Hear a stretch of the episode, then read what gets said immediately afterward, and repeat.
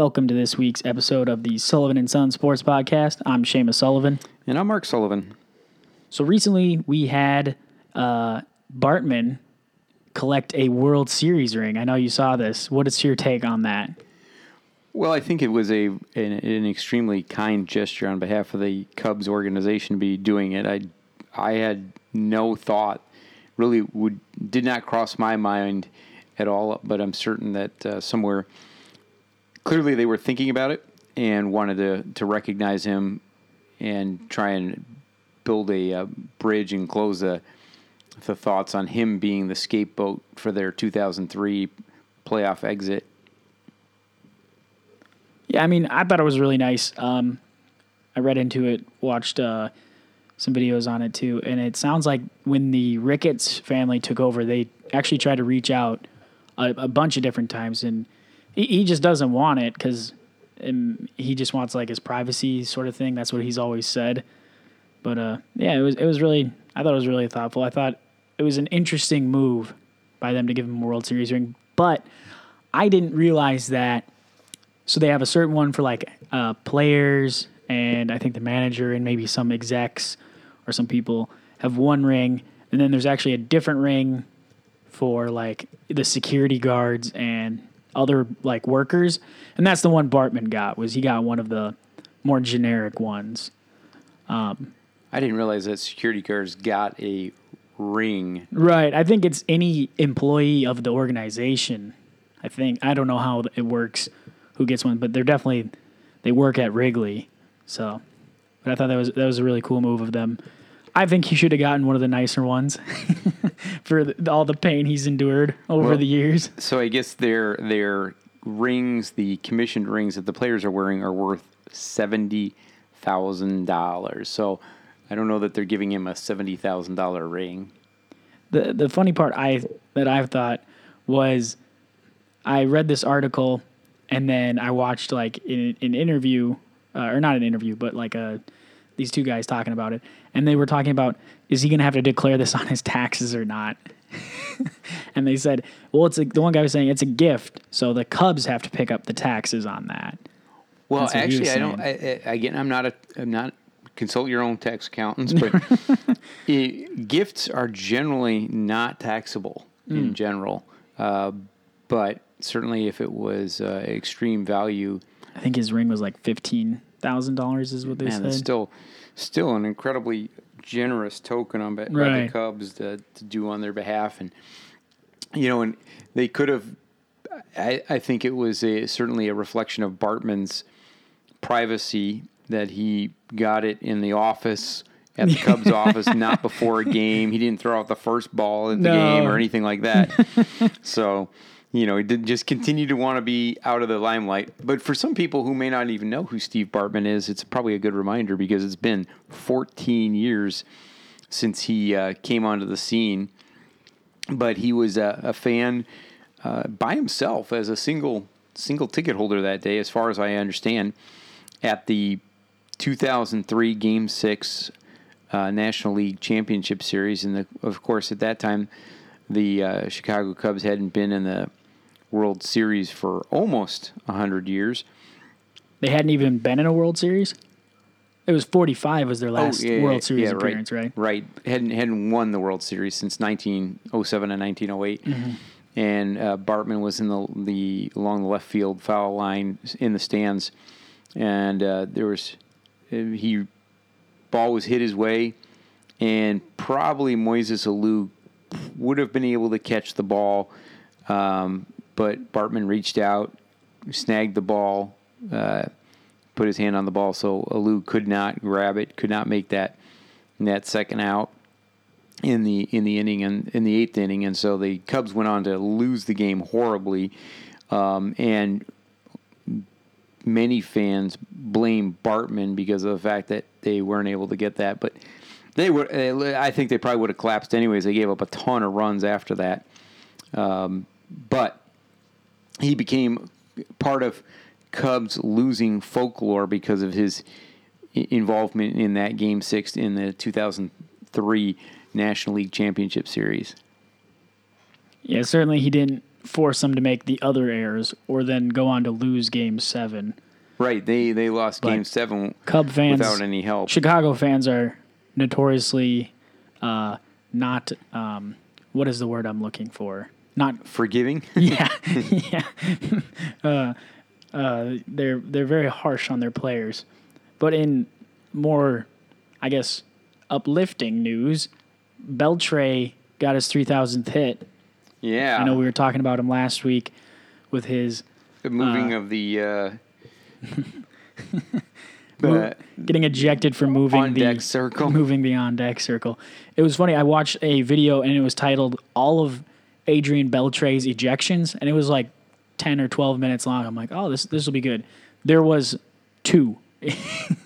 They t- spent ten minutes on two Yeah, they they liter- they literally showed like the whole interaction. So that was number three was the on deck circle incident. So to be ejected three times in 20 years of baseball is pretty incredible.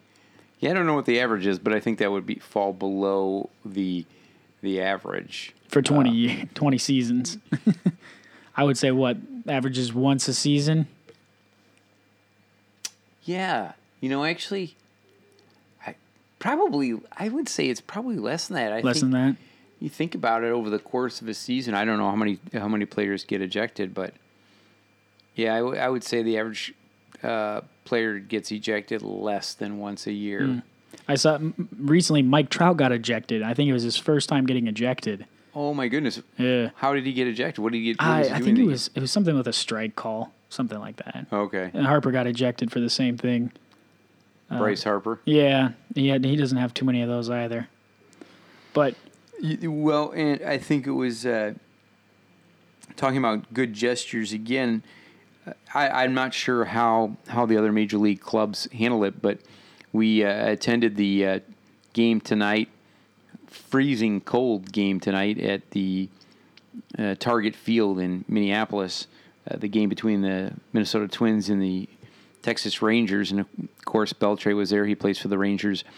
And his first at bat, they showed a replay of that 3000th hit and recognized him. He tipped his hat to the to the fans, and they gave him a, a nice ovation. All four of them. No, they those Minnesota nice people. yeah, it, because I don't know what the temperature was, like 55 degrees. It was a, a sparse crowd there, but they, it, I think it was a, a nice gesture on their part to show the hit, uh, to recognize him, and for then for him to The thirty first player. Yes, exactly. Three thousand hit club.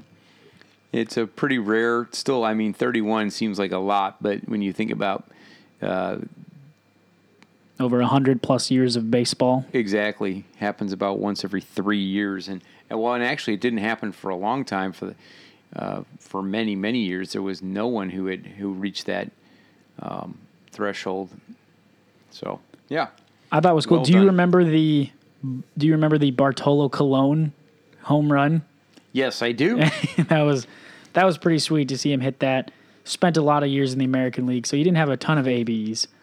But over on on Tuesday, we had two two pitchers hit their first home runs, which was pretty cool. We had Max Scherzer hit a hit a long ball, and then Lester went deep as well.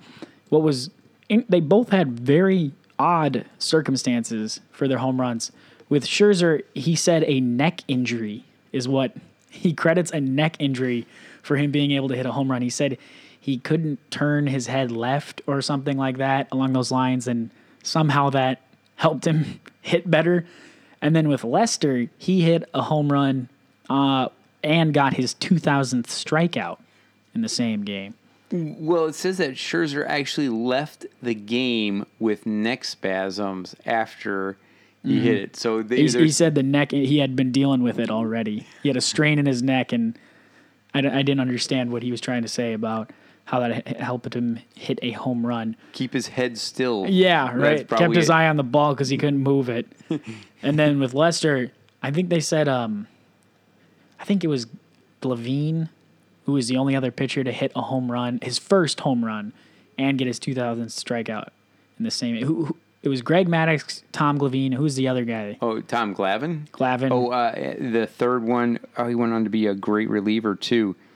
I can see him. He he was the one who pitched Game Seven of the 1991 uh, World Series. Uh,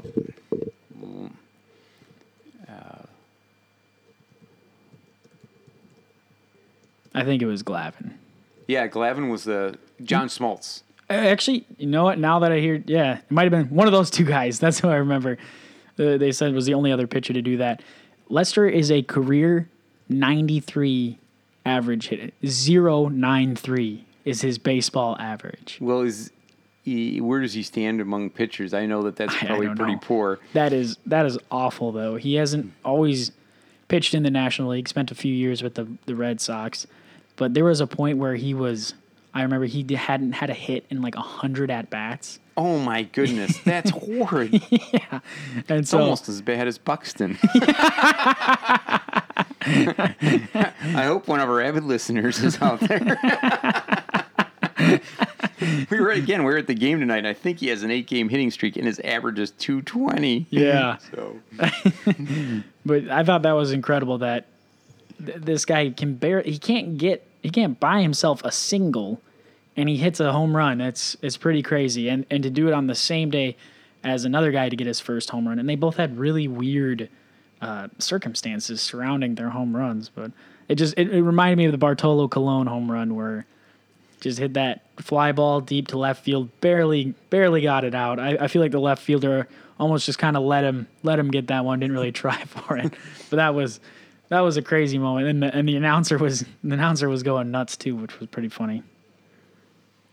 So you wanted to change? We've talked um, a lot of baseball here. Not that we talked a lot, but we've only talked baseball, and you wanted to switch into. Uh, we we like two sport athletes, and you wanted to talk about another two sport athlete. Yeah, it was it was interesting because I know uh, a lot of people saw Steph Curry golfing with um, Justin Timberlake and uh, Tony Romo, and they're actually all they're all decent golfers. Um, I think Steph Curry is definitely the better of the three. But at that celebrity uh, golfing event, there was a guy in the um, in the fan section yelling out, "Hey, hey, Tony! All these people said you'd hold my baby. Come hold my baby." And and Tony just ignores him. And then uh, uh, Steph Curry walks by. He's like, "Steph, Steph, everybody, everybody here said that you'd hold my baby. Come on, Steph, you got to hold my baby." He, he ignores him. And then Justin Timberlake walks by. And he's going, Justin, Justin, all these people said you'd hold my baby. Come hold my baby. And Justin Timberlake actually uh, listens to the guy, comes over and holds the guy's baby.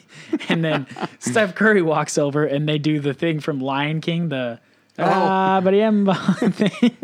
and he like lifts the guy's baby up. And then they gave it back to him. But I thought that was really funny. And then, um, so we had that web.com tour thing with the, the birdies for beers. You remember that? Yeah, yeah, yeah. Same We're- tour, uh, web.com tour. Steph Curry actually went and played. So these are professionals, professional athletes. It's it's like the minor league of golf. And 156 guys went out on this first day, Thursday, and he finished 142nd, 74. He had a four over par, 74. So how would you feel if you were the one of those 14 guys beaten by a basketball player who golfs for fun? Now this was only the first day, so they could come back. I would like to be paired with Steph Curry. That would, of course, maybe that'd be a little more intimidating because you're gonna have a lot more people following you Oh around. yeah, that's that's and a true. lot of media following you around. If you're paired with Steph Curry on the second day of the tournament, or even the first day, uh, you're getting way more attention than you've ever gotten in your career. So that would be amazing. it was crazy. His his first shot, so first hole, first tee box, hit it a little left. It ended up in the cup holder of a golf cart. Oh wow! What an incredible shot! Wrong hole, but he got it in there in one shot. So then, then you tell the guy to drive his cart over close to the green, and I'm gonna tip take my drop. I'm gonna take my drop right here. Oh, it went in. No, don't even take a drop. Tell the guy just to, to take a spin and and land it on its side so that the he's really I, close. I didn't even think they had golf carts anywhere near uh, uh, the the the playing. Uh, you know, Well, again, where we like to talk about tournament or non PGA events, That's talk true. about the uh, they probably have the beer guy going around on his golf Yeah. cart. for the players. So, selling beer, selling food, you know, selling some snacks out there. Well, uh, again, I now pretty pretty slow uh, sports week. Um, I did. I was reading a little bit about the fact that it looks like uh, the quarterback for the Miami Dolphins, Ryan Tannehill, might be lost for the season. I saw that. He uh, Everybody guess- wants him to sign Colin Kaepernick. He well, the uh, other person that's placing his name in that hat because of the coach of the Miami Dolphins. Is it Was- Adam Gase? Yep, was also the offensive coordinator for the Chicago Bears when he played for him, and he had some pretty good seasons when Adam Gase was the offensive coordinator. He's Oh, now- Jay Cutler's going to come out of retirement? yes. No way. That'd be that'd be crazy. Again, it doesn't sound like the Dolphins are pursuing Cutler, but Cutler. I think he'd be an even more expensive option to turn in a disappointing record. right. I don't think either of them are going to. Um, I, I think Kaepernick would be the the better upside just because you could probably get him for cheaper. And then I think at this point in his career, he's he. I don't know. It's tough because he does still have that running ability, but I, I, they're just they're both not very good. Well, I, again, I think uh, Kaepernick. I think both of them are better than most people give them credit for being. Uh, I just Uh, don't know right. if you They'd want. Them, I just don't know if you want them leading. I I think there's a, a part of it where you're you're looking for the leadership qualities uh, for a team, and I don't know if either one of them have the leadership qualities that a football team would want. We're so close. We're we're I think five weeks away from the start of the NFL season. Yeah, I mean, I, I when I start thinking about how, how the the length of time for the spring, uh, or they don't call it spring training, um, training camp, NFL training camps and preseason is really not that long. I mean, when you're thinking about bringing players in, getting them up to speed, and evaluating these people who you drafted or signed as a free agent, or even you had last year or the year before, and maybe they were injured. You think about that is really a short window um, to get to uh, bring them up to speed. I think there is, uh, you know, I, I know we've talked offline about it. I think there is an opportunity for someone if they can get it to work to create a developmental league where players who probably could become good players, but they were just off that uh, skill set or just off the knowledge that they needed coming into training camp or uh, coming out of college or perhaps couldn't play college ball because of their grades. I think there is an opportunity for someone who has a Well, we we talked about that Yeah. that development. Um, did you hear about the one quarterback who got hit in college and was diagnosed with a concussion or something? They told him, you know, don't don't play sports ever again. And it was actually a misdiagnosis. He had some sort of like, I can't remember what it was. If it was like vertigo or something else treatable. So he, he didn't play college football. Obviously, was never drafted, but now realizes he can play football again. And he was at that camp. He's only he's only in his early twenties. Now he's on this medicine for it. So yeah, guys like that who they really don't have a shot to to make a comeback. Maybe the uh, the Arena League Right. or the Canadian Uh, Football League. I mean, you, if you were uh, Kurt Warner, you just would not have an opportunity to play. He played NFL Europe and, and was able to, you know, continue to develop his skills. I think he played That's Arena, true. Arena League as well. yeah, yeah, but uh, Uh, I think so- he credits the NFL Europe more because uh, it was like the the Rams directly saw him then or something. They had it was like the Rams affiliate or something like that. Their Well, and it- NFL Europe affiliate or something. Right, and and they were using NFL coaches and running an NFL style Mm-hmm. um, game. So, yeah, if, if you Much closer than Arena League is in you- terms of rules. Right, if you could develop a, a league that could work that way, I'll see. Uh, it's a. I think the difficulty is an extremely expensive to do, and I think it would take time to develop a fan base. Yeah. I mean, I would watch it, but you know, it it's really about can you get enough people to watch it and market it and get sponsors for it, and then you still got to pay all these players and all, all this stuff. So it, it does it starts to add up. But man, I'm I I- I'm not even a huge college football fan, but I'm just ready for football to come anything else. not that baseball is boring, but it's definitely the least exciting of the four sports. And the season is just so long. Yeah. You know, it just It's a notch above soccer. right. when soccer's pretty low. Yeah, yeah. All right. Are we going to call it a show? I think that's it for this week. All right. Great talking to you.